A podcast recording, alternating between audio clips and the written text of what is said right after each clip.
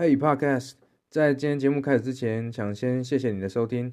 呃，最近在各个平台都帮大家上了很多的内容，包含抖音、IG、Facebook、YouTube。如果你喜欢我的内容，觉得对你有帮助的话，欢迎搜寻 Ethan 刘成浩。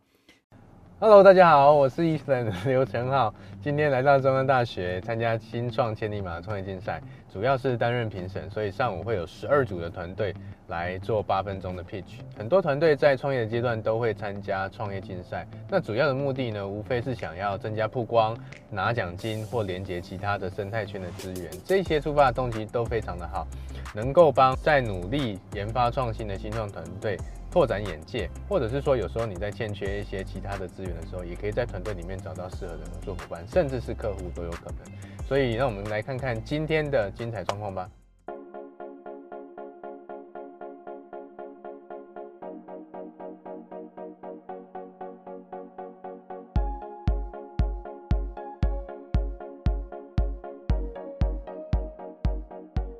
呃生产的设备、技术、厂房、土地资源、资金，其实都有。可是事实上，这些产业也一直在找出路嘛。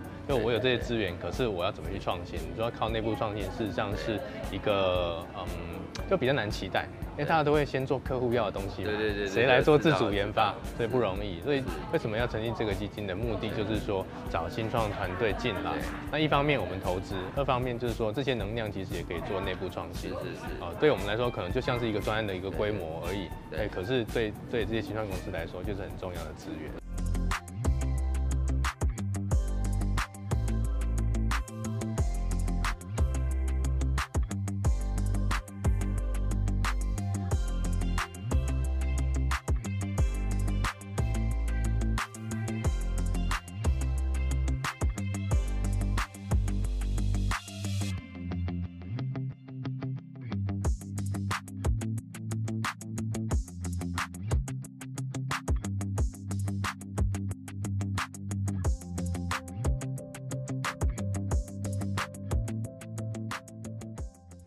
OK，在场的各位长官、评审老师，还有我们所有的新创团队，大家好，我是 Ethan 刘胜浩。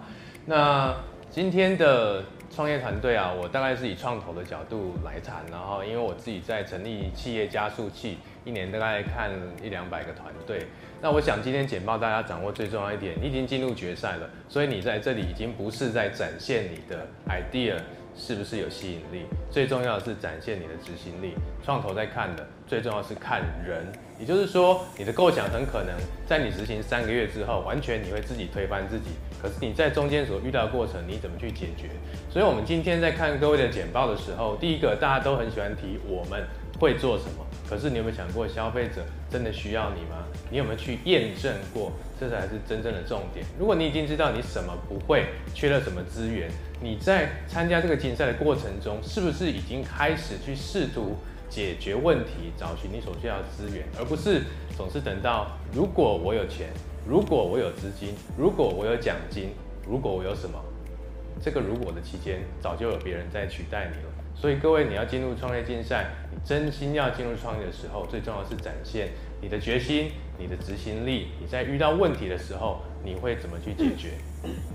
哦，我相信今天所提的很多的 idea，其实可能在地球的另一端都已经有人想过了。到最后只是比谁先做，谁先做到那个市场所需要的位置，这样你的创业才有可能会成功。如果针对新创团队来说，因为通常我们的行销资源都会比较缺乏，所以我会建议说，从 B to B 或 B to G 这边去着手。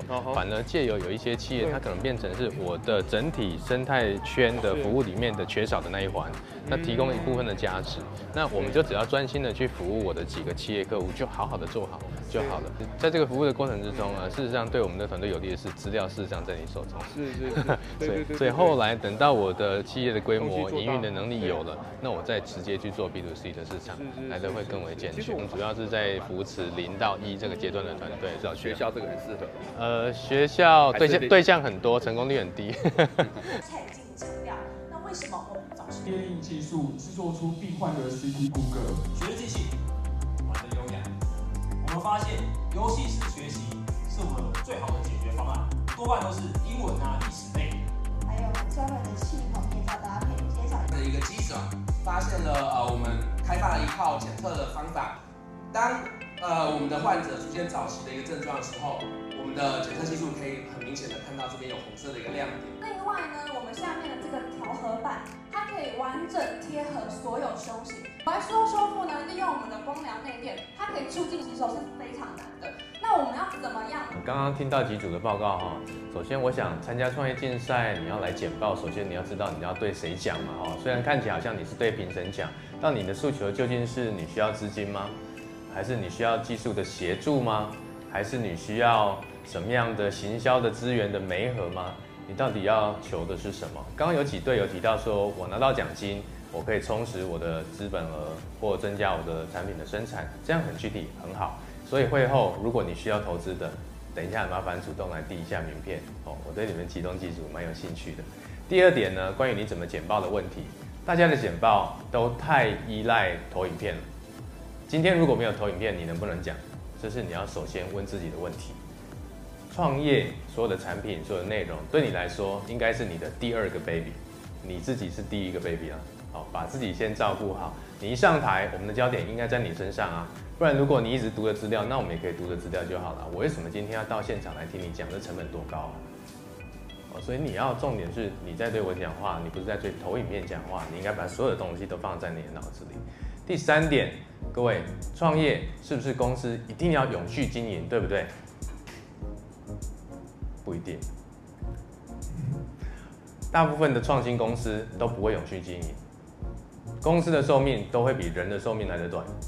所以，你究竟要卖的是什么？你今天卖的是你一项产品，你就希望吃一辈子吗？一个公司产品里面难道没有一个 roadmap？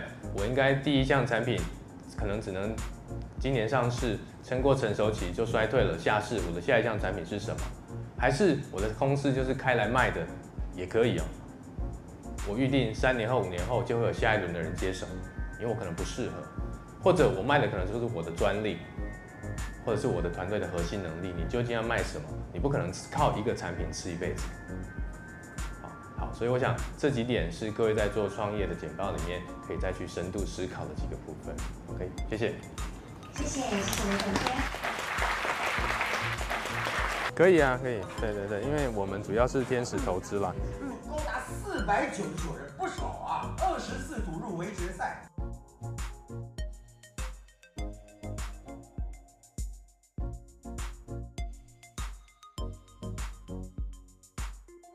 所以今天呢，呃，我们今天看了十二组的团队了，我觉得很不错。那中间有几组。特别是针对女性市场的啦，或者是针对大众使用，我认为可以跨文化的，就是很容易可以走出台湾的这一类的青创团队，我觉得都非常有机会。所以大家期待后续，我们是不是能够真实的能够创造出一些可能性，培养出更多的青创团队来。对创业有兴趣的人，别忘了关注加订阅我们的频道。OK，拜拜。谢谢你今天的收听。我相信很多人现在才刚开始听 Podcast，或许你跟我一样是一边听一边工作或做其他的事情。